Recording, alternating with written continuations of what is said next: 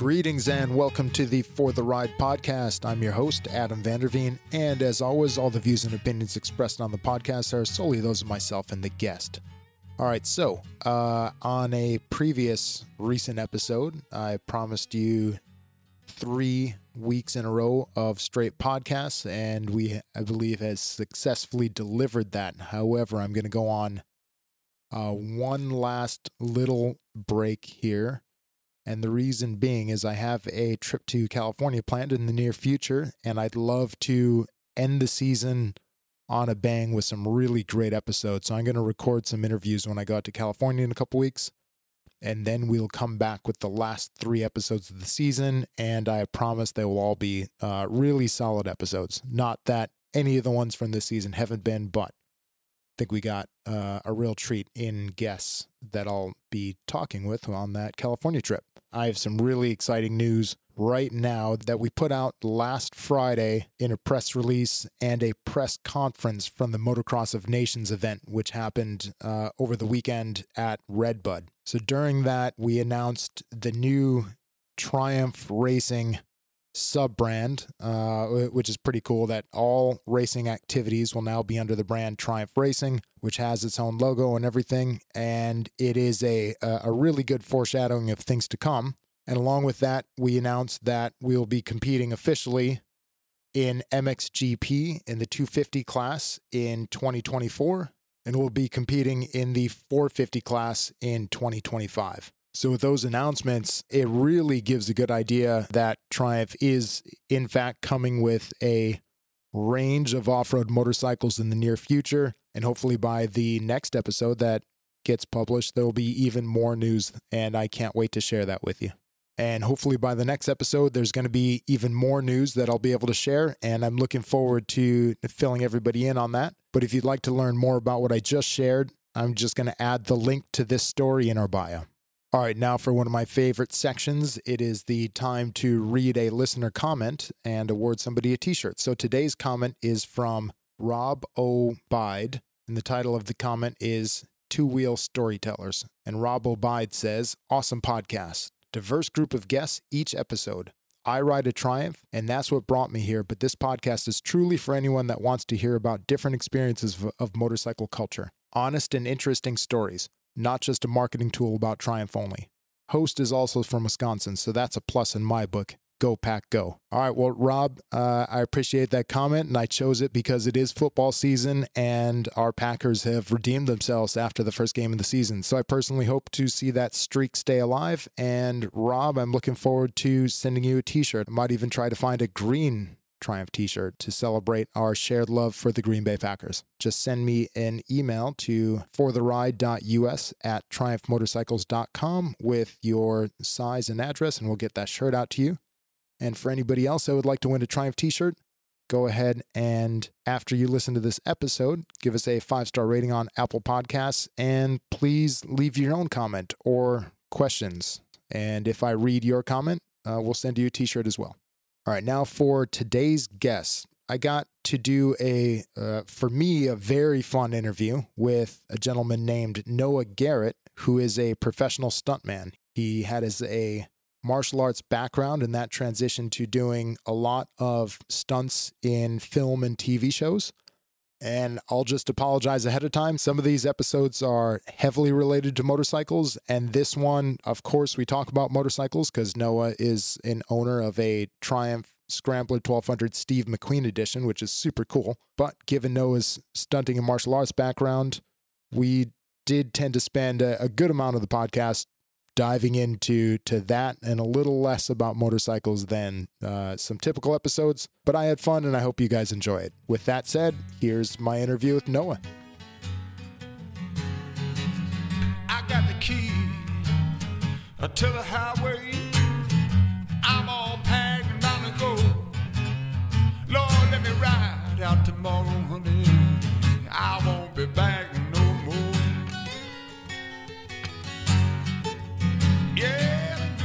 So you own one of the few Scrambler 1200 Steve McQueen edition motorcycles. So yes, uh, it doesn't get very cooler than Steve McQueen. Um, where'd you find it? Because I know they're kind of rare. Well, so I think it was uh, when we were over at the Barber Museum uh, last time. Um, uh, Frankie Massey and I were walking around. Uh, Triumph had uh, one of their booths set up, and uh, when we were talking to uh, one of the the Triumph uh, dealership owners, um, Frankie was like, "Oh, I heard that you guys still have a Steve McQueen or or whatever," and, and that piqued my interest because I knew that Frankie had uh, gotten his hands on one from uh, uh, the owner over at Pops, and I was like, "Oh my god, I didn't know that there was still a possibility to be able to purchase one," and so I was like, "Well, if you guys still have it, is anybody interested?" And they're like, "Lots of people are interested, but nobody's." like gone ahead and said that they're going to purchase it so i was like i'm buying it and he's like okay All right, so tomorrow you, yeah, you, you're at the right place at the right time. Yeah. Um, they they still, uh, I mean, because it really any one of these dealers, I think, had it for days at most, Mhm. and that's kind of normal when we do these um, pretty rare Mhm. bikes uh, because uh, actually that one, I think every dealer got one. Mhm. And then, I mean, some of these bikes, uh, you know, maybe a quarter of the network will get one, and it's uh, we have an internal way of uh, allocating a little bit of a luck of the draw Mhm. um, thing on who gets one, just to keep it very fair and not um, not just give it to the same like huge, you know, the big volume dealers all the time. We want it to be as fair as possible, but. Mhm. Uh, well, I'm glad you snagged one. Yeah, thank you. I mean, was it the same situation with the Mission Impossible bike? Did did each dealership get one of those? So th- I'm not aware. I don't think we made a, a special edition for Mission Impossible, and uh, unless you know oh something no, I don't. No, sorry, I'm not talking Mission Impossible. Do- uh, 007. Uh, sorry. James Bond, yeah, Yeah. the Bond edition Mhm, bikes. Um, no, so those were um, more rare. There's, um, we did a Scrambler and a Tiger of Mhm. those, and there's 250 in the world. Oh, okay. Yeah, so there's uh, about 40 of each in the United States. Wow. So that's why, th- I mean, those are like r- really, really rare. Mhm. Um, the, the McQueen, off the top of my head, I think there's closer to 750 in the world. I don't know. You have the, the, it's the a number it's, plate it's a on yours, thousand in the world. Um, In when the I had- right, when I had talked the- to Frankie, he said that there was about 300 in the U.S. Uh, I don't know how accurate that is, but Okay, that Mhm. that might be close. Mhm. Um, so yeah. Mhm. Uh, and, uh, again, uh, glad you have. Uh, you're one of the 300, if that's the case. or, yeah. uh, one of the thousand in the world, which is uh, still pretty cool. Because on yours, is there the is there a number plate? yes, mine's number 84. Okay, Mhm. uh, low number, Mhm. nice. Yep. Um, yeah, and that one's sort of luck of the draw too. On the, yeah, what numbers are what? Um, we did a cool thing actually with uh, the McQueen family. So they got number 001 Mhm. and number 002, and then um, 287, which is McQueen's racing number. Uh, we auctioned that off. Uh, we did that through Mecum Auctions and then donated all the proceeds for that bike. It- It went for like in the ballpark of 50, uh, 50 grand, uh, new one of those, and uh, maybe a little bit higher than that. But um, then Steve went to a, a school called the Boys Republic in Chino, California. That's like where he went to high school, and it was for, um, for lack of a better term, like challenged, like young men.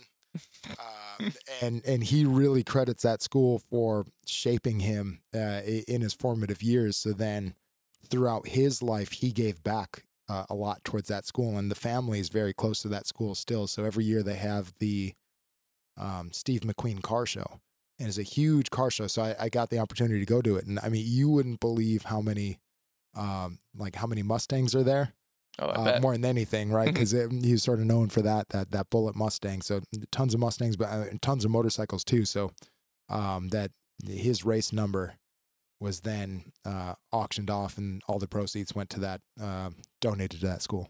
Very cool. That's So- awesome. Yeah, sorry, a little bit of a tangent there, but No, I love it. um, well, so uh, one of the things I, I like to do actually, now we just dove right into riding, which is is cool. Yeah, It's a motorcycle It's easy podcast to do. um, yeah, but I, I, I love to get to know the guests a little bit. Um, just so, um, well, myself and the listeners kind of have a, a good baseline of who I'm even talking to. But Mhm. um, so Noah, you are um, by profession a stuntman, uh, film stuntman. That's correct. So, yes. um, how'd you get into that?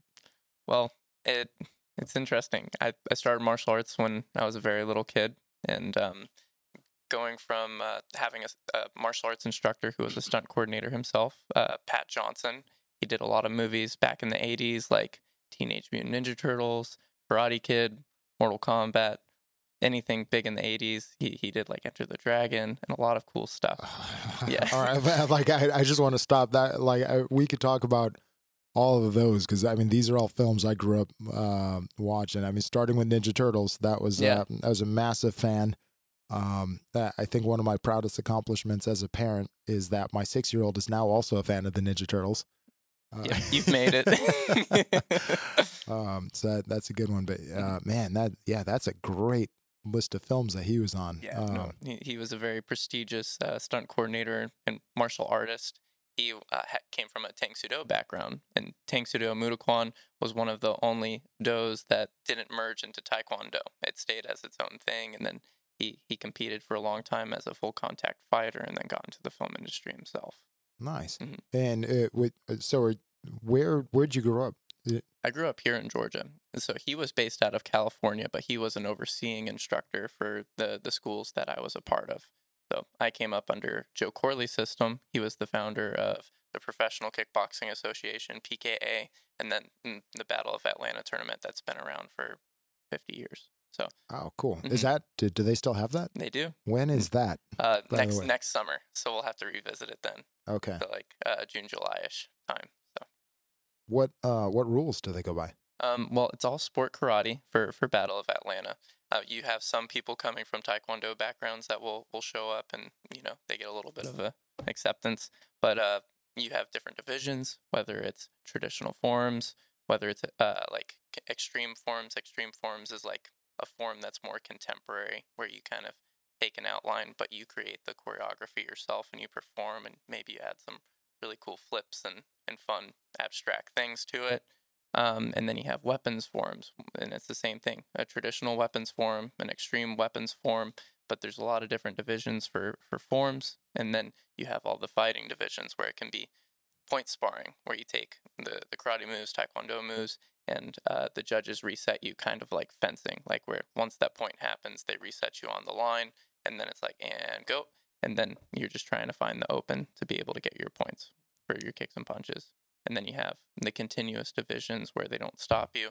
If uh, if things get too crazy, they, they, they get everybody back into center, but uh, it just keeps going. So there's lots of divisions that they have in sport karate. That's super cool. All right, yeah, and I'm gonna have to make it out to that. Of mm-hmm. course, mm-hmm. you, uh, you know I'm a martial arts fan. I think mm-hmm. uh, probably everybody that's ever listened to one of these episodes knows it too, because mm-hmm. um, that's what I do. So um, we might go more down that rabbit hole in this episode than than most. But Uh, but uh, actually, and cool to talk a little bit about a, a very specific discipline, because mm-hmm. um, I've gotten more into mar- mixed martial arts, which, which is like yeah, many, you're a martial artist yourself, right? Yeah. yeah. Um, and then, but uh, certainly, I mean, as a kid, probably like many many kids in the '80s, um, I did uh, karate and taekwondo. Mm-hmm. Uh, and I, I enjoyed that. It was a weird thing though. I, I, um, I quit for the the uh, really a, a poor reason. Uh, you know, if I like reflect back on it now, I'm like, man, that what a you know snotty little kid. But uh, I I quit because I couldn't continue to rank up, um, and it was based on age. Like oh, there, really? there's actually. And a, what do you mean you couldn't continue ranking up? What do you mean? Um, I think I had gotten like a, I don't know for uh, the I, I couldn't tell you exactly what the the belts were named, but I had like a youth black belt, mm-hmm. and um, and I couldn't get like the uh, adult black belt. Gotcha. Yeah, uh, you had to wait till you hit a certain age before right. you could go into the adult belt system. Yeah. So like, so anyways, for a uh, for a little kid, it, it was frustrating because I'm like, hey, I can, I like, I could test for that, mm-hmm. and I felt confident that I could you know do the do the forms and a lot of the testing requirement to mm-hmm. uh, get to that next level and i just didn't have the maturity to like actually understand that th- there's probably good reasons why there, there's an age limit mm-hmm. on that but uh, anyway so then I, I, stopped doing it and probably started doing other sports gotcha no yeah. that'll do it would you ever get back into it do you think Do you have an interest in, in Uh, going up the belt system again for another martial art? I don't think so. And I, and funny enough, I mean the the one martial art with a belt system that I participate in is Brazilian Jiu Jitsu, Mhm. and I'm like a one stripe belt, uh, one stripe white belt. Mhm. Like so, I've been doing that for I don't know, like 15 years. Mhm. Um, but it it's kind of rare that I throw on the gi. And actually, I'm at a, a school now where it's predominantly a gi school on the jujitsu side. Mhm.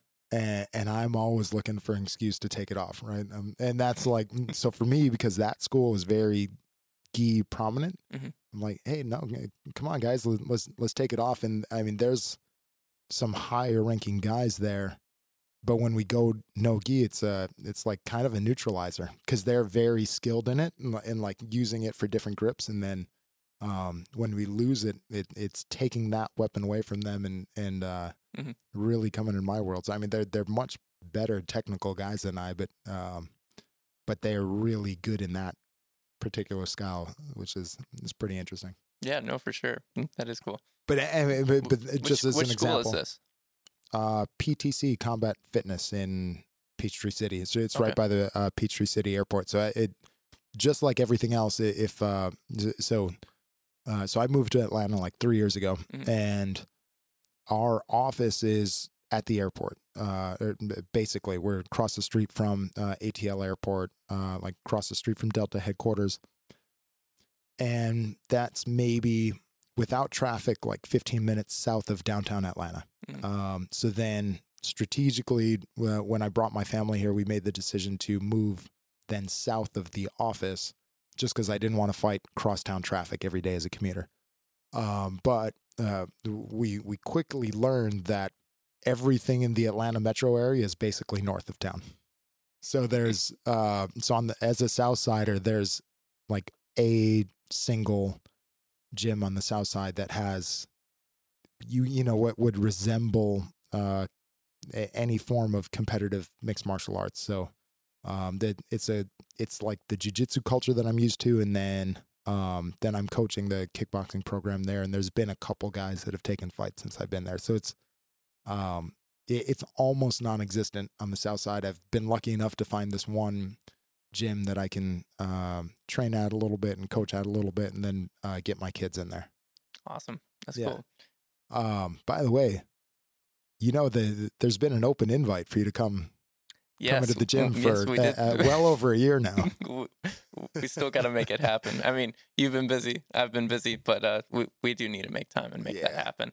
No, I well that that's the the unfortunate thing. I, I think um, yeah, we're just crazy busy, but I mean doing things that we love. But Mhm. um, I mean speaking of busy, I uh, just before you came in, I took a look at your uh, IMDb, and I mean you were in a ton of films. And if I just look at like 2019, 2020, 21, 22, it's like a long list of films every single year. So you're staying very busy. Thankfully, um, I've I've been fortunate enough to have a lot of people believe in me over the years since I've started, and uh, it's been wonderful. And uh, just the consistency between my friends, um, working around people that I care about that equally care about me, um, it, it keeps rolling, and hopefully it keeps rolling. You know. Yeah. well, and you're uh, I, like uh, I don't actually know your real age, but I, I you're relatively young, right? Yes. Is that like are you particularly young in that industry? I'd say so. I mean, I started pretty young, like going back to to Pat Johnson and then my martial arts e- experience. Um, I got fathered into the industry at a pretty young age. Like, uh, uh, for example, Pat Johnson, he had a movie called The Unlikely President, and um, he came back to Atlanta for that. And there was a boxing scene in a martial arts school where they needed a bunch of uh, people in the background just sparring like it was a class while the, the main actors were, were in the ring moving around. So that was like my first job being exposed into the industry, and I was probably like 12 or 13 years old. Oh where wow! he, where he okay. brought me in to, yeah, very to, young to, to be able to to do that. So that was like my first time having a camera in front of me, in a sense, to be able to do stuff. And then from there, by the time that uh, I, I was older, I was officially getting into stunts because uh, the rules for minors being a part of stunt scenes had changed. Back then, they were a little bit more lenient. But uh, by the time I was coming into it, they they really were focused on making sure that you were an adult by then. So um, I was still training with a lot of uh, stunt friends locally here in Georgia. uh, just because they were coming in and out of the gym. So I started a network through through Pat, and then through some friends that were doing auditions here in Georgia, coming up from Florida, or from or now that LA was coming to Atlanta, and then um, uh, just right place, right time. I met a lady named Jennifer Badger. She was doing a movie called Hot Summer Nights, um, and uh, Timothée Chalamet was the the lead actor, and I was the perfect size for him. So I got brought in officially full time uh, through through Jennifer Badger, and that kind of started my career. Right on. Uh, so that uh, one of my questions I, I, I had coming into this is I, I was really curious how much of it like it landing any role is your skill versus like how much you fit the actor or like how much you could realistically portray that actor. Well, it's a it, it goes both ways. If you look absolutely nothing like the actor, but you're incredibly talented, it still goes back to to director's choice. It's like if something's gonna stick out in a movie to where it's like it takes you out of the moment, where it's like you're 30 pounds heavier or 30 pounds lighter than the actor, it's like it's better to get somebody probably less talented so the viewer isn't like, whoa, what did I just watch? Because then they're taken out of a moment. But then at the same time, it's like you don't want to bring somebody in that can't do the job because safety as well. Mm-hmm. You want to make sure everybody's as safe as possible. And also, you just want to make sure it looks good. So, wherever that balance scale is of just like how much do they look like them and also where's their skill level at, it, it kind of goes back and forth. So, okay. Mm-hmm. So then, um, who have you doubled for that you'd say you look the least like and the most like? Oh my god. Um, let's see here. So I've looked the most like probably Timothée Chalamet. That's up there. Um, when I was doing the Karate Kid series, I did three seasons of it, and for for a while, um, Xolo Maridueña and I looked very similar, but I also doubled like four characters on okay. that show. So I, I, I had a, a moment where I was able to to double Ralph Macchio. Uh, we were relatively close in size. That's uh, a cool one, right? Uh, so did did you grow up watching those films? It, it definitely felt full circle, okay, especially yeah. for the fact that Pat was the original stunt coordinator for the Karate Kid movies, and he was also the ref in, in the in the scenes as well. It was really the ref in your scenes. Well, the ref in um uh the, the, the original, original movies. Okay. So um it, it definitely felt full circle that my martial arts instructor was also uh you know a part of that, and now I'm doing the yeah. next round of series. So that was a little surreal for me. That one's really cool. Mm-hmm. So then, like, did you do? Uh, I know they did some like tournament scenes. Yes. So did you do some of those? I did. Okay. So uh, during the tournament scenes, especially for season one, uh, Xolo Maridueña, who plays Miguel, I was his main stunt double. So um, I, I was definitely heavily involved in that. We got uh, Xolo trained up pretty well as well, so he was doing a lot of action himself too. So we, we had a lot of fun.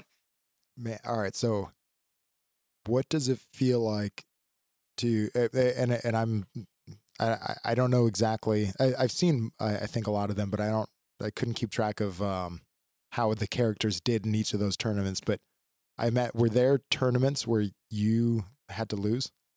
Uh, yes. Well, so when you're and what does that feel like? Because you're, I, I, you're very highly skilled, but now you have to go in and like act yeah, you like, definitely you have to lose, scripted, scripted lose. How tough is that?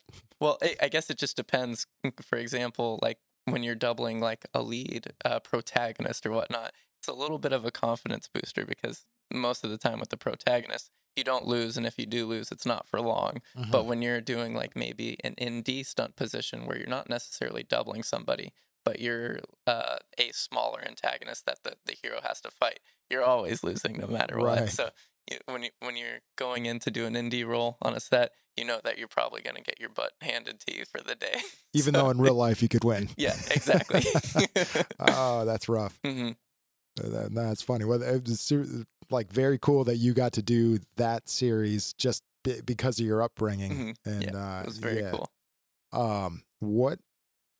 All right, so it's a maybe a natural transition from like being a martial artist to doing martial arts stunts. Have you fanned out and done other style film stunts then? Yes, no, totally, and it's it's highly encouraged, especially um, if you want to be able to uh, really establish yourself in, in the industry. Like if you're just a one trick pony, you're you're gonna get called to do that one thing, but you might be like, oh well, I, I don't feel like I'm working that much. It's because you haven't really extended yourself into other areas. It's a very trade skill industry. It's like you everybody comes in with an ability, and then it's just your decision if you want to take that ability and then expand on others. Like we have motorcycle riders, Mhm. you know, like Ernie, you know, he's incredible, and then so many others. But like you, you, you find people that you respect their abilities, and hopefully you get along enough to where everybody just kind of helps each other. So you might learn some motorcycle abilities, some firework,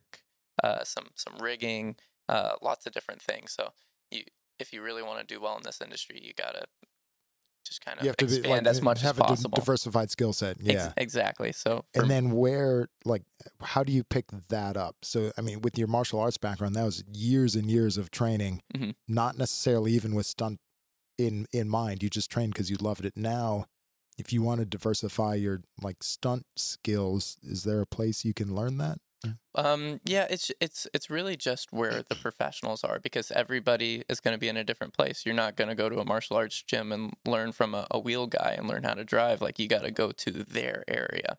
So you find out um, uh, like people that you respect and that you can trust and that are safe, and then you, you stay in touch with them. You figure out where they're practicing, and then you uh, you meet their schedules to to see how much you can go learn with them. So whether it's going to the track on on on Sunday and then on Monday you're in sparring classes with another friend, but uh, it, it all just kind of depends. But uh, I, I've been fortunate enough to just kind of find some good people that I trust, and then trying to expand where I can, whether it's stunt rigging, which I've I've really enjoyed.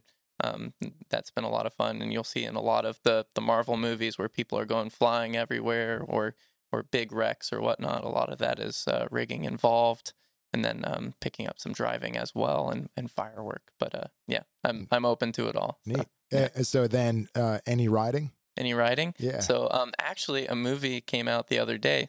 It's called Do Revenge. Um, a guy that I doubled, uh, he uh, uh, uh, on Miss Marvel, he uh, he had this scene with a, a Triumph Thruxton, and uh, they needed a stunt double for it. So Jennifer Badger, the one that got me into the industry, she called me and she was like, "Hey, um, I, I want you to come in and uh, I want you to ride this motorcycle for me." And it was in Miami, and I was like, "Of course I'm going to be there. Uh, get wait what you Mm. want me to come to miami and ride a motorcycle in, this all right and it's a thruxton that, that's super cool wait so uh th- this film is called do revenge do revenge." I didn't. uh, So th- this is a rare instance, I think, where we have a bike in a film and it's not even on my radar. But Oh, so yeah. th- yeah, let, let me know about this. It's This is- a it's a Triumph Thruxton. It's a 2013. But um, the the actor's name is Rish Shah. He's a wonderful human being. I uh, I was fortunate enough to double him on Miss Marvel. But uh, yeah, I, I- got there, found out it was a 2013 Triumph Thruxton. It was a beautiful bike, but uh, unfortunately, it was a POS. Oh, no. like there was there was something going on. Like if it was just me riding on it, it was totally fine pulling out the clutch and letting the bike just kind of carry you through. But um, I had a passenger on the back, and as you Mm. let that clutch grab, it just kept going out. oh and man. so- Well, and who knows where they sourced it from? Which is like this is the. I, I, I wish I would have known. Actually, I mean, I'm, I'm sure we could easily help place that one or, or, or find the right bike for it. But I mean, I, I'm glad they found it, and that that's cool. What's uh, and it's out right now. Yeah, it, it came out on Friday on Netflix. Um, yeah, there's a, a writing sequence at some point in it. I'm not gonna share too yeah, much in no, case no anybody spoilers. wants just, to. just go watch it. yeah, Yeah, but that's uh, cool. it was a good time. You know, if you get paid to go hang out in Miami, you do it. So Yeah, so that was that your first um double uh, st- yeah, I guess stunt opportunity on motorcycle. you know what? I think it was. Okay. yeah, but uh, it it uh for me, motorcycles was always more of like a hobby. It's something that I've always wanted to get into. Um, getting into the stunt industry and then just being a martial artist, literally my whole entire life. Um, I finally hit a point where I was like, I have to have more hobbies. It can't just be like martial arts and uh, maybe a couple other things. So I really wanted to expand. Motorcycle riding is something that I'd always wanted to do since I was a kid, but uh, my parents were not necessarily stoked about me doing. So when you hit a certain age and you're like, you know what, I can kind of make my own decisions, you go and do it. So, Yeah. Yeah. Didn't you, did you tell your parents right away? oh, I mean, I just kind of showed up at the house. I was like, look what I got. All right, there you go. Oh, that's cool. Uh, uh, how long ago was that uh, when you started riding? I started riding when I was, I want to say 19 years old. But um, I, I I finally started getting into the industry and making a good bit of money, and I was like, I, this is something that I want to do. I picked up a bike and I, I knew that I could get into it for a stunt aspect, but that was never my ambition. It was it was just to be able to ride. But um, since I've been riding more, the calls have been kind of coming up more of like, how comfortable are you now with, Right. with your riding? because they know th- they Mhm. already know you, Mhm. and then if they know you, you have well this new skill, and you're talking about picking up skills. So, Mhm. Yeah. Exactly.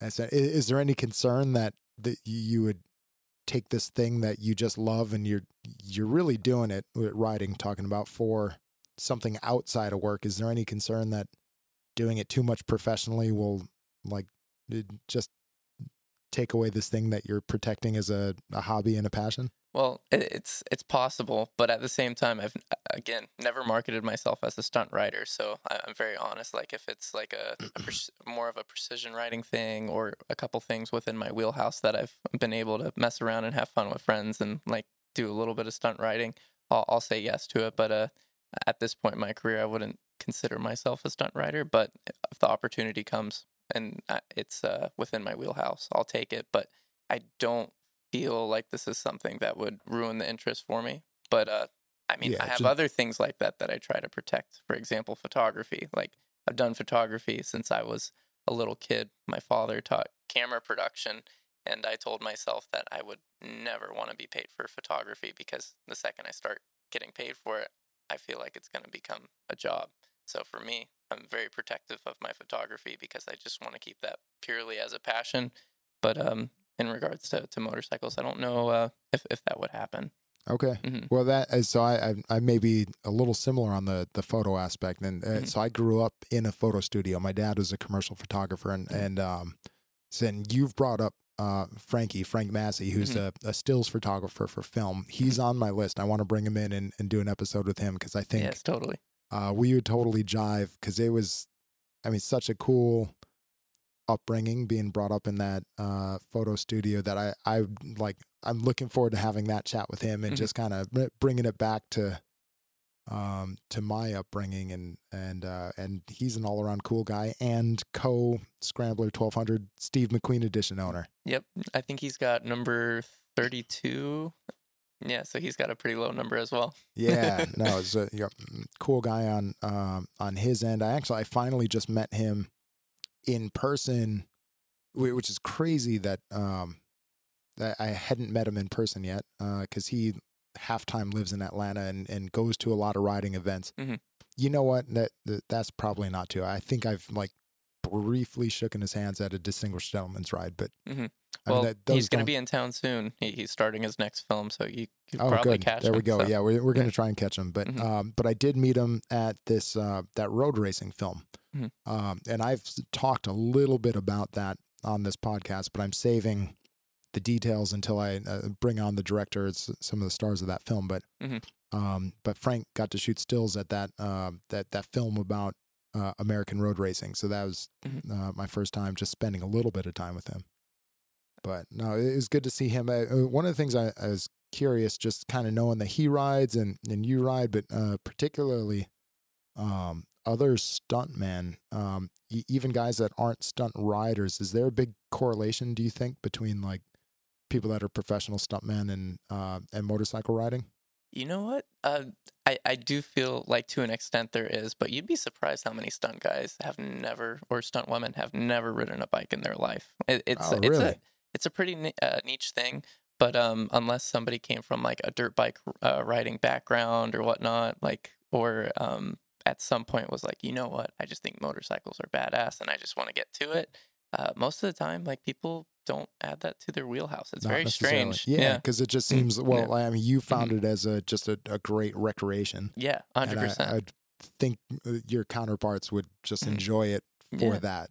and I'm sure you would agree with me, but like just having a motorcycle brings so much community around you. I, I have gained so many new friends from it, a whole new outlet besides just my martial arts uh, base. But it's it's really cool that once you pick up a bike, you start going to all the different events or whatever, um, you, you you realize how many more friends you can make from that, and then opportunities that expand out of it. Yeah, hundred really percent. I mean, Mhm. this is how we've gotten to know you. Actually, You know, Yeah. like we're we're connected just through the, the Atlanta motorcycle scene, but you happen to do a, a really cool job, and I wanted to chat with you about it. And, Yeah, no, I appreciate it. uh, I and we're co martial artists, so good to chat with you about that. Um, one of the uh, uh, another question I had is uh, one of the backgrounds that I would imagine being a, a really big pathway to stunting is uh or uh, do you call it that? Like what, what do you call your profession Um, uh, stunt, uh, well, it depends on where you're at within the department. If you're a stunt performer, you might just say stunt performing. But if you've you've worked your way up to, to stunt coordination and action design, you might just call yourself a, a stunt coordinator, action designer, or whatever. But I mean, people say stunting. You know, Okay. it just kind of depends. So yeah, Gotcha. Because I also use that term for like what Ernie does. Like he, you know, he does. Mm-hmm. Yeah. Uh, he he does stunt riding in films, Mhm. but he's also he does stunt performances. Um, and actually, I was with him over the weekend. oh cool! We cool. went to a cool event called uh, Clutch Control Oh, in uh, in New Jersey. So Alan Lane has a a publication called Sport Bikes Inc. Mhm. And then um, for many years, he's thrown this event called Clutch Control, and it's always been in the city of Philadelphia. I guess it's been on a on a bridge itself, which kind of sounds cool. But Mhm. he moved it out to the New Jersey Motorsports Complex, and uh, so it's a little smaller because it's the first year in a new venue and it's out of town. But it was a cool event, and um, so Ernie and um, Nick was going to go, but um, he he couldn't make it, so they flew in uh, one of this other guy that they they've performed with a lot over the years, and uh, they did a couple shows. Uh, Jason Britton uh, is another guy that's uh, kind of a, a mainstay in that community. He did a couple shows, but it, anyways, a long way about saying that. I mean, I if I say stunting, I also kind of refer to them, so that that's why I asked. It's a bit of a generic term, maybe. Yeah, no, I th- I think it's pretty universal, and if anything, nobody's gonna give you a hard time because they understand the context that you're you're giving. So Yeah. Um, so I've gotten now sidetracked, very sidetracked from asking you a question. Um, the, I I imagine a lot of stunt performers would have a gymnastics background. Is that Yes. true? very common, very Okay. common, and uh, yeah, a lot of gymnasts make some of the best stunt guys and stunt women because of their air awareness that that they get. Oh Because yeah. uh, whether it's for high falls, um, any form of uh, like trampoline work, we have a piece of equipment called a air ram where you, you, you jump onto it and it, and it triggers um, an air compression to be able to launch you or whatnot. But having a form of uh, air awareness really helps to be able to make sure that you're obviously staying safe and that you can land where you need to land. Yeah, So I mean, because gymnasts are pretty consistent with that. they spend so Yeah. much time, hmm yeah, just twisting and flipping. That I mean, that I, I I've never done that, but I can't imagine just keeping track of where you are in the air while you're Mhm. twisting and flipping multiple times. No, definitely. Um, so the the and I kind of asked about that because I grew up uh, like in high school. A lot of my best friends were gymnasts, uh, male gymnasts. It- Mhm. It's weird that I feel like I need to specify that, but, uh, but because it's more rare, I think, to be like a male gymnast than, than female. But I mean, those were those were my guys, and we actually did, um, because of their skill set, we did a lot of action films together. Mhm. Uh, we were sort of th- interested in filmmaking too, so we made, um, I, I think we did four total, four feature length action movies, and Oh, I mean they were the most horribly written, like and scripted things you could ever imagine, and uh, but they were they were cool because those guys did a ton of crazy stunts. Um, not even knowing what we are doing, like in a professional stunt setting, they just had the skill set being gymnasts, so they could do like anything crazy. And like, uh, none of them were martial artists too, but we did like super intensive martial arts scenes that were highly acrobatic just because of their gymnastics background. So you're saying that you were a part of these scenes too?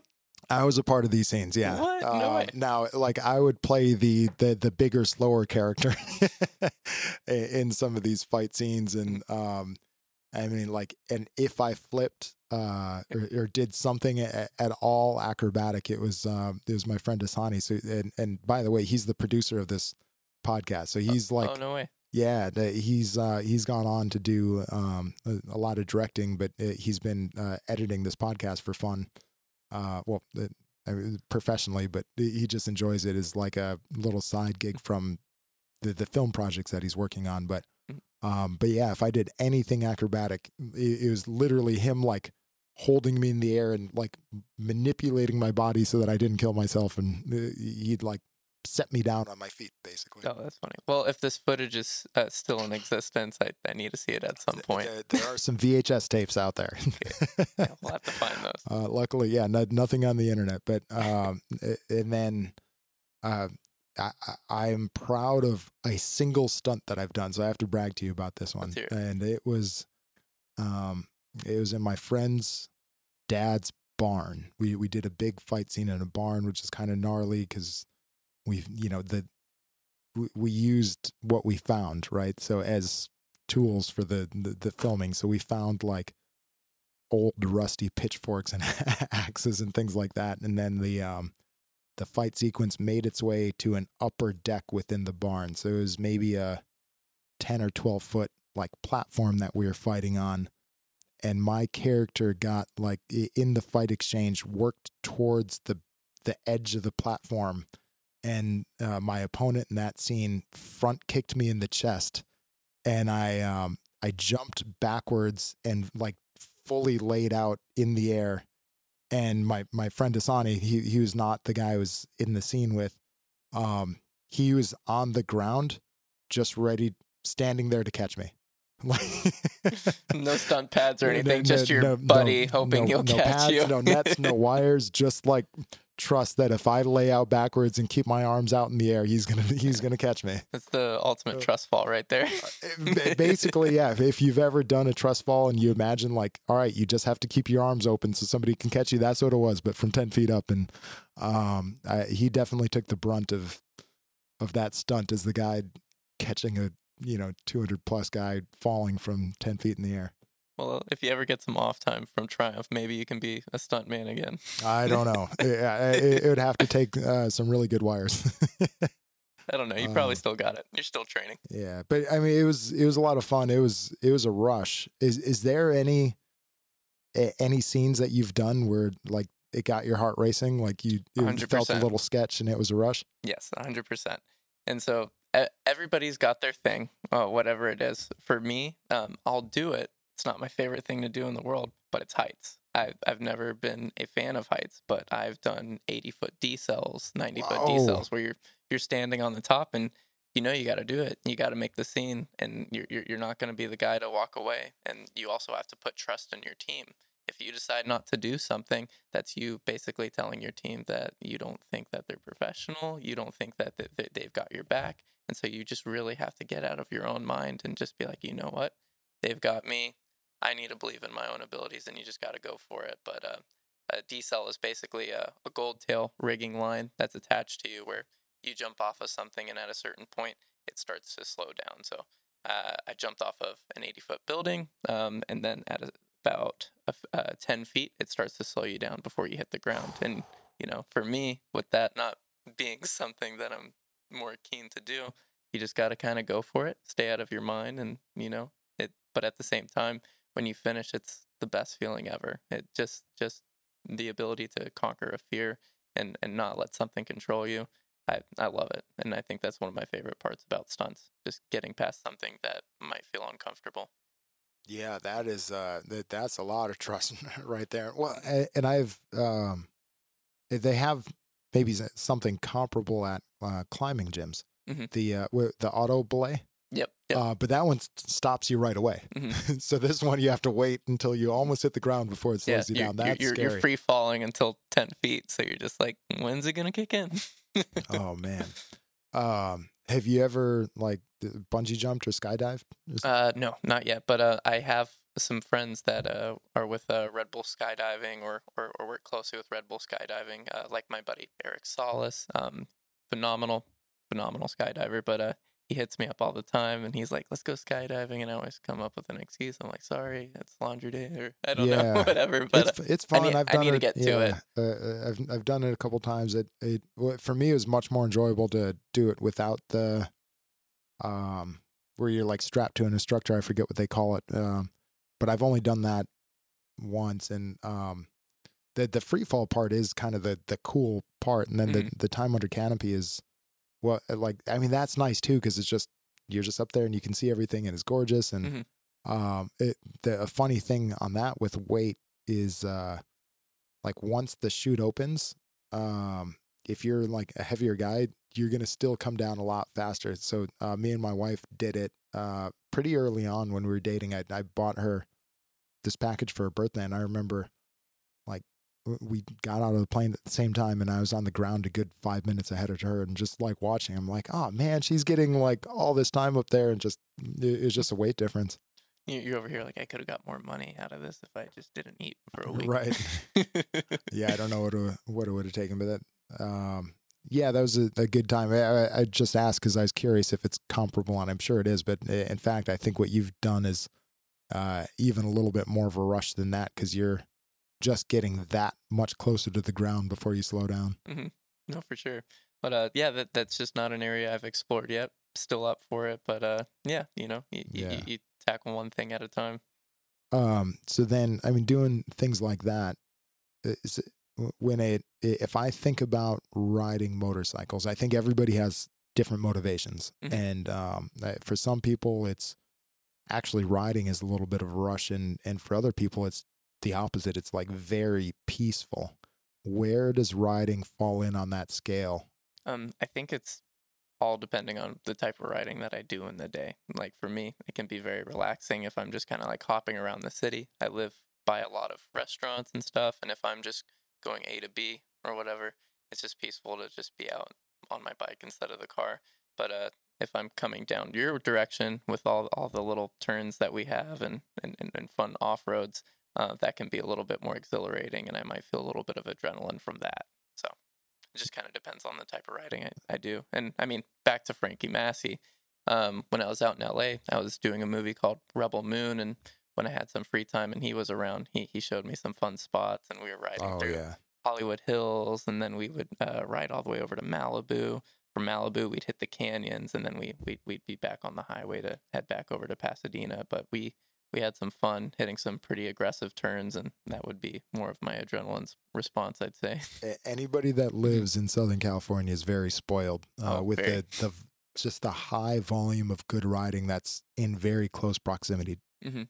to them. And I mean, being in uh, in Atlanta, there's good riding around here, but it's going to take well, uh, like for me, for example, uh, being on the south side, if I wanted to get to the um, to the foot of you know the mountains, Yeah, uh, go over to like Suches or something. North Georgia mountains, it's going to take me two hours to get there. Mhm. Uh, but if you live in LA, you can live in the city and, you know, within, I mean, depending on traffic, right? That's the big asterisk. But depending on traffic, you could be 20 minutes from amazing roads. Mhm. So that you, they're really spoiled and then they're, they're just endless. Um, have you done any like big rides? Um, no, I haven't. Uh, I think Okay. I think the, the the the biggest rides that I've done are maybe like 500 miles in a day, something like that. Oh, I mean, that, that's some good miles in a single day. Where, Yeah. what was that one? Uh, that that's California. That I just when I when I got some of the the Triumph Media bikes and you had to break it in, you had to hit the 500 miles. I just I kept riding, so I I did the same ride that I did with Frankie. I, I went through Hollywood Hills, up Malibu, and then I just kept going north for a long time, and then eventually I, I turned back around, and then I I work my back up my way back to Hollywood. So I mean. I'll, I'll do long rides, but I've never done any cross country rides yet. Okay. Mhm. So on, on the list? Yes, is. yeah, right on. Hey, and by the way, you, the bobber looks pretty cool on you too. I love it. So, I think anybody looks cool on the bobber, but uh, it helps being six one. I, I know a lot of guys that that the XE would be a little tall for them. right, yeah, Yeah. exactly. Yeah, I, I bought a scrambler just because I'm tall, and uh, Mhm. and actually, I I find um, I'm a little bit too tall to to be very comfortable on the bobber, but I'm jealous of anybody that like can ride it very comfortably because they, they anybody that sits on that look just looks instantly cooler. But Yeah, no, for sure. And I mean, I have an Indian Scout bobber, so it was really interesting to try the the Triumph bobber oh and, yeah, and kind of see see comparably like the the difference. The the Triumph bobber, I mean, just uh, with no aftermarket or whatever, it's pretty torquey. It's it's it's pretty peppy too. Like yeah, can get one up of and our going. the- one of Yeah. our 1200 uh, Mhm. cc uh, uh, two cylinder engine. So it, it's a Mhm. nice, uh, it's a really nice ride. Mhm. It's just, like I said, it's just uh, oozes cool factor. But um, yeah, no, we'll, we'll have to plan a, a really good ride for you. Let's do it. I'm gonna uh, totally sidebar because I'm uh, I'm just recalling one other thing I wanted to ask you about a little bit, and this is I've run into this a number of times, whether it's like uh, you know talking to somebody like you or Ernie, or even just being on this um, going to the set of that last uh, road racing movie. Mm. Is I was sort of surprised at how little people are talking about it while they're there, and I'm just curious. It, it, it you can give me an insight on that culture of there is a culture of secrecy and uh, and from my perspective like it'd be good promotion to start getting some of these projects out but could could you explain that like culture of secrecy of like you don't really talk about the projects you're on until they come out right is Yeah, no, for sure. I mean, you want your viewers to be able to get the most that they can out of a project. And if we're going around and we're we're posting pictures beforehand, or or we're talking about uh, script notes or storylines or whatever, it's like there, it it really ruins things for people. Like you you you don't want too much in in, in people's minds beforehand as far as like context because then they're not going to be able to feel certain things because they're just going to be focused on expectations of, of certain things that have been expressed to them and it's better to just kind of let the viewer just naturally feel something how they're supposed to feel it and how the director had intended it to be when they see the Yeah. finished product yeah when they The- see the finished product Okay. Yeah. I- so that Mhm. makes sense. Where there's um, i as much as anybody that knows you, if you're sharing what you're working on, it could get those people excited, but it could also take away from. it, it's It- not a, it's it- not about us it's it- a, it's it about the, the curtain- experience It pulls the curtain back a little bit too much. yes exactly Okay. Uh, fair enough. yeah, but I mean, don't get me wrong.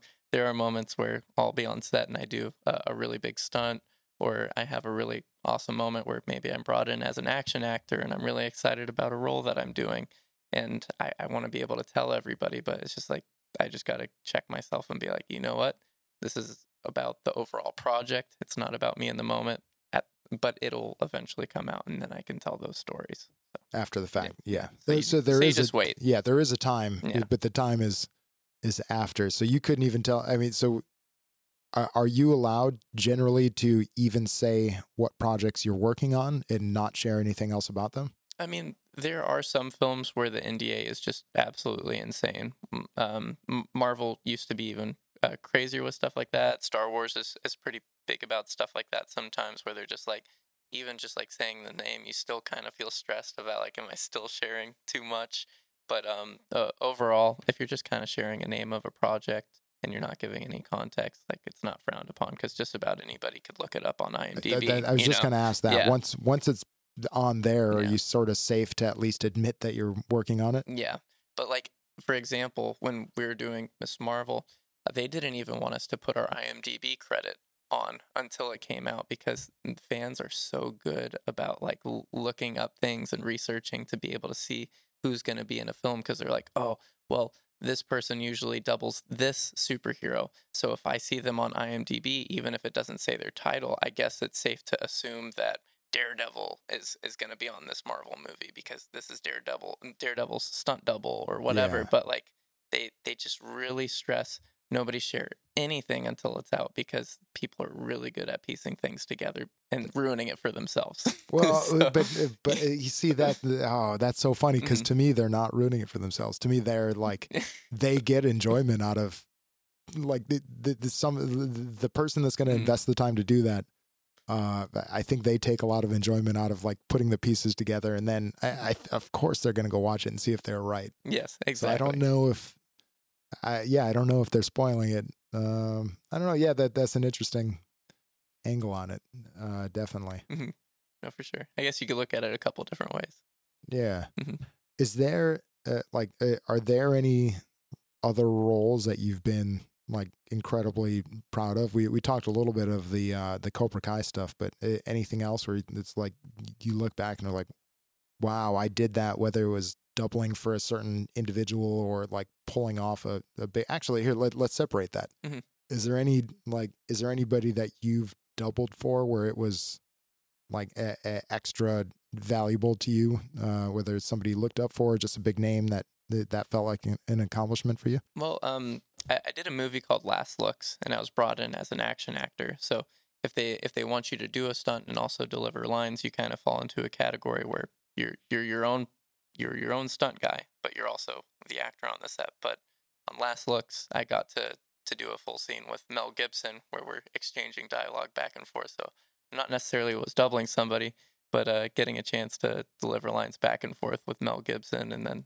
him kick my ass. That was All right. that, that was a little surreal for me. was it him or his double that Mm. kicked your ass? It was Mel Gibson. All right, yeah, sweet. so I was like, Yeah. okay, this is really awesome.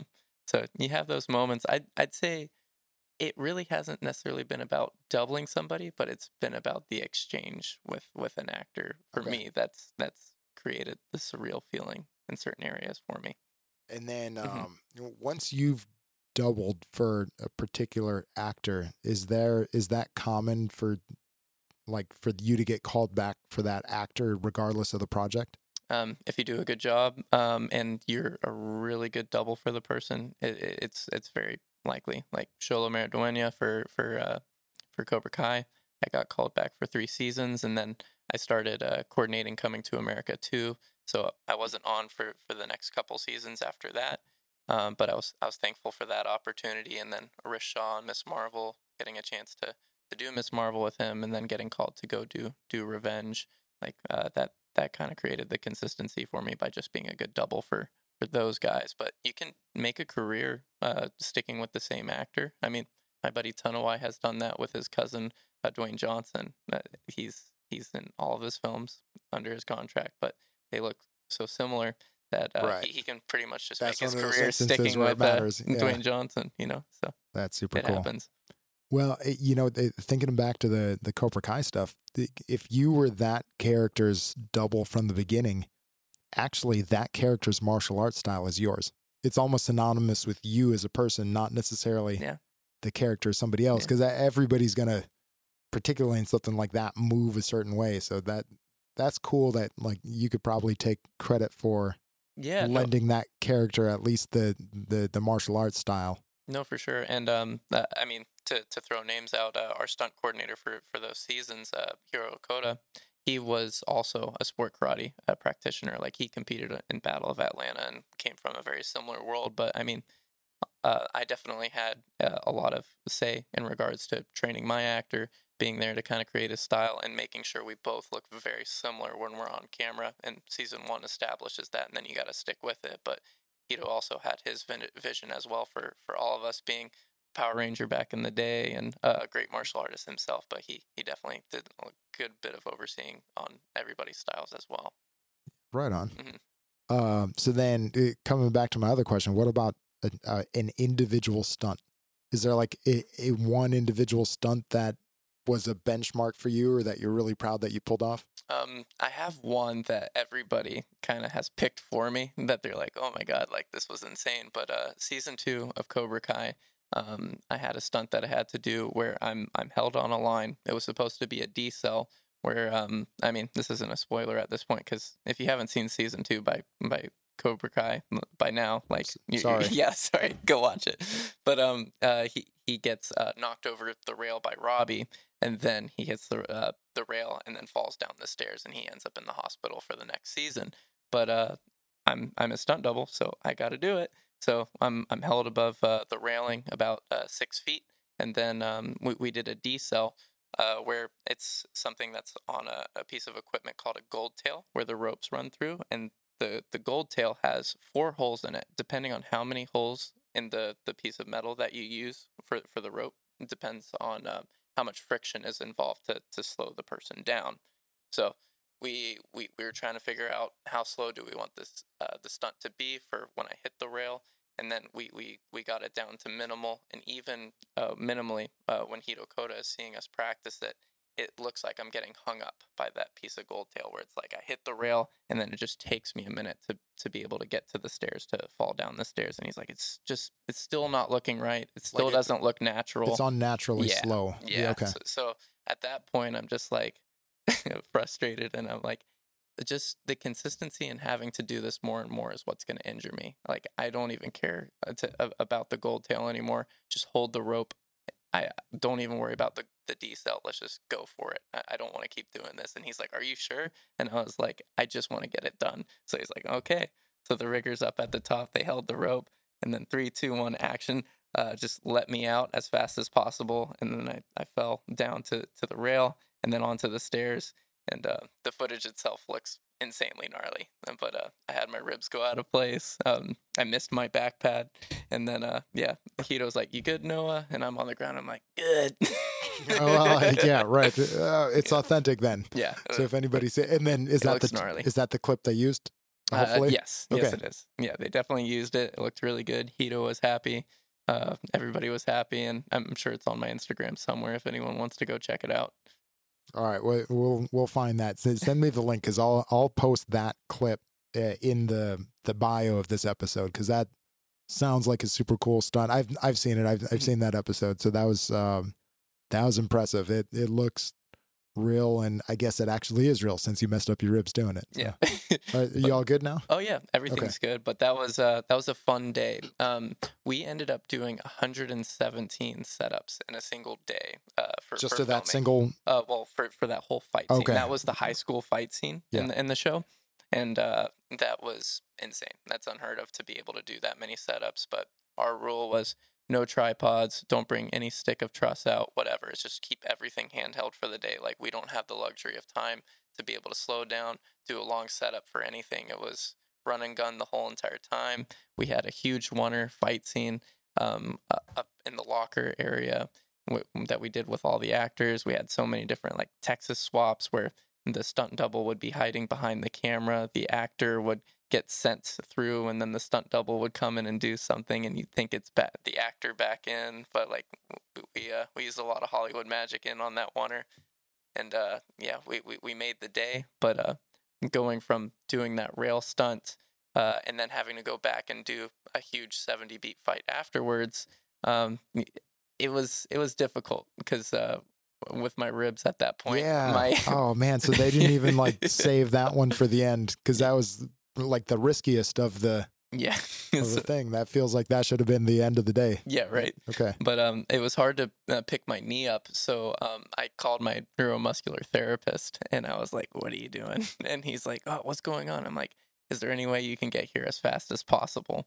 And he's like, "Yeah, sure." And uh, when you're working, you don't want to show the form of injury because they're going to be like, "Well, you can't, you can't keep doing things Yeah, li- liability, liability yeah. and all that. So you're kind of keeping it hush hush. So I told him to go into this room over here, and I'll meet him when I can. So um, once I had a break, I like ran over into the room and he grabbed my ribs and put them back in place, and then I finished the day.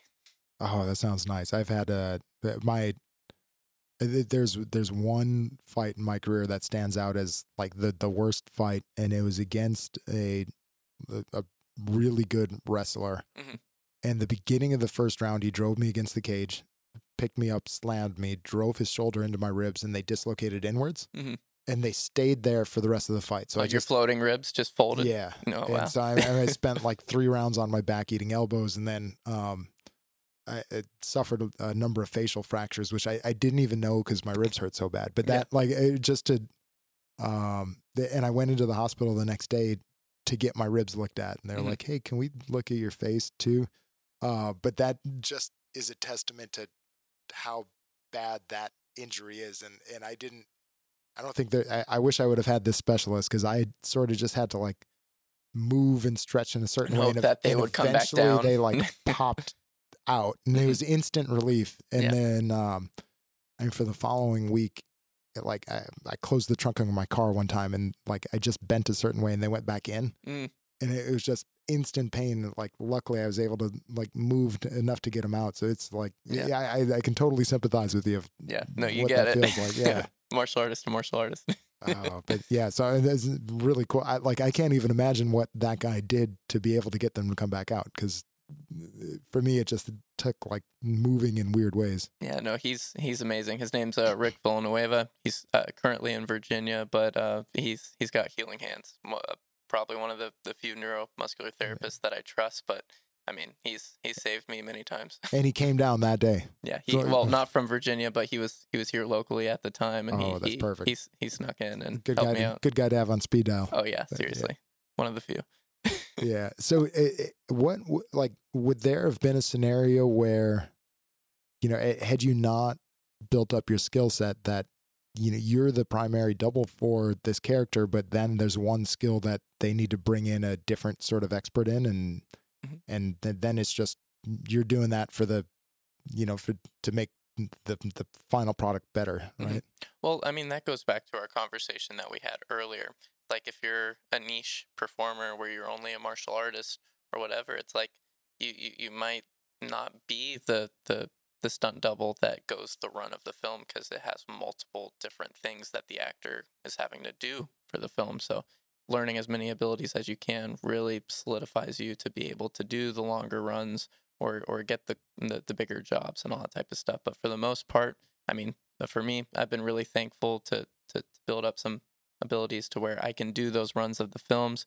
But I mean, you, you do hit those films where uh, in the script there's a very niche thing like paragliding. I don't know. It could be it could be whatever. It could be surfing. It could be just some type of ability that it might be very niche for you or for for a lot of people, and they have to source a, a professional that like looks as close as possible to that actor. So you might still be on that run doubling for everything but they need to bring in that paraglider or whatever for for that one scene so Sure, and then and that makes sense. And it's Mhm. not like a Mhm. hard feelings because everybody Yeah. understands we're all on the same Mhm. page, and we just want to make a great film. right? Exactly. Yeah. Um. So then, uh, kind of last question is just uh, I'm curious if you look out in the future a little bit. So you're you're young now uh, and have like a big big career ahead of you actually doing stunts, but um, there, I imagine there will be a time where you'll slow down naturally because we all do a little Mhm. bit. What's how do you like grow from there um, so that you have like a, a long career even if you can't do every stunt yourself? for sure and um uh, that that goes into to stunt coordinating for a lot of people um if if you kind of start to phase out of performing you might want to still be in it so you you lean more towards like uh running the the the action design and the stunt performers and and being the department head um i am, have already started to transition into stunt coordinating like i i, I was uh, one of the stunt coordinators for the reshoots for Ms. Marvel uh, because of a guy named tommy harper and fun fact, Tommy Harper grew up with Bud, uh, Bud Ekins and, and Steve McQueen and, and their family. Oh, all right. But uh, yeah, so uh, it was really cool to live vicariously through some of the stories um, he was sharing with me as far as like uh, the stuff that he was able to experience with those guys. But rabbit trailing, awesome guy. We'll talk about him sometime. But uh, yeah, no, I've I've had a couple people that fortunately believe in me enough to to go ahead and start coordinating now with the experience that I've gained. So I mean, I'm not done with performing. Uh, I, I want to perform for a while, but it's it's cool to know that I have both outlets now to to be able to either be a department head and start coordinating and uh, designing the action as well as continue to perform as well. So looking at a couple films right now um, uh, to to be coordinating one in Long Beach and one in Mexico. So just waiting to hear what's going to happen with that, and I'm sure we'll be talking about that at some point soon. Yeah, um, well, yeah, you feel free anytime to let me know whatever you want off the record. Yeah, no, for sure. Because it's it's so interesting to me, and uh, and I yeah I think it should be interesting to everybody. But I mean, with uh, me like. I I feel weird even saying dabbling because it wasn't. It was just it- Mhm. well, I guess we dabbled. It was it was a lot of fun. I was about Um, to say you. I mean, you jumped off of a, a scaffolding thing, and then your buddy caught you. So yeah yeah we did we i mean uh, you know a lot of like 17 18 19 20 year olds do dumb things and Mhm. and that was the the dumb way that we spent our time I mean, but it was it was cool like we'd um we'd rent out like local movie theaters and invite all our friends to go like we- we'd host our own premiere and that was it right and then it, awesome. it never saw the light of day again but would you credit your father to learning camera and like uh, composition uh, for for some of the stuff he taught you with uh, photography and all that for for the stuff that you guys were making? Yeah, a hundred percent. Mhm. And uh, and I sadly didn't take advantage, right? Oh, So and but my friend did, right? Mhm. So my uh, Hisani really um looked at him as a as a mentor and wanted those skills, and I I'd say I probably gravitated uh more towards producing and and funny enough that's like my my parents had a business together Mhm. and that was more my mom's role was like the business end of things and that's that just appealed to me um it's a there's a lot of patience Mhm. to to do uh, probably any kind of lighting, but like the style of lighting that my dad did, it was it was very uh, precision and and a lot of patience. And I think I didn't quite have it where um the you know different personality and my friend has it like it he th- there was a joy that he found in that and it was, kind of like a puzzle right? And you, Mhm. you move lights and and you you shoot and then you look at it and you see all the different effects that you get. So i i think i didn't that that wasn't my cup of tea. I didn't have the patience for it but i mean that it is a, a skill it's an art and Mhm. and um and he gravitated to it. So it, it was cool. That's where uh i mean we made a good team right? Because we sort of had different brought different things to the table and it was a lot of fun but yeah no it was like growing up in the studio um at a minimum had a lot of exposure to just crea- visually like creative things and uh, and i'm sure a lot of that soaked in Mhm. That's awesome. Yeah. No, I love it.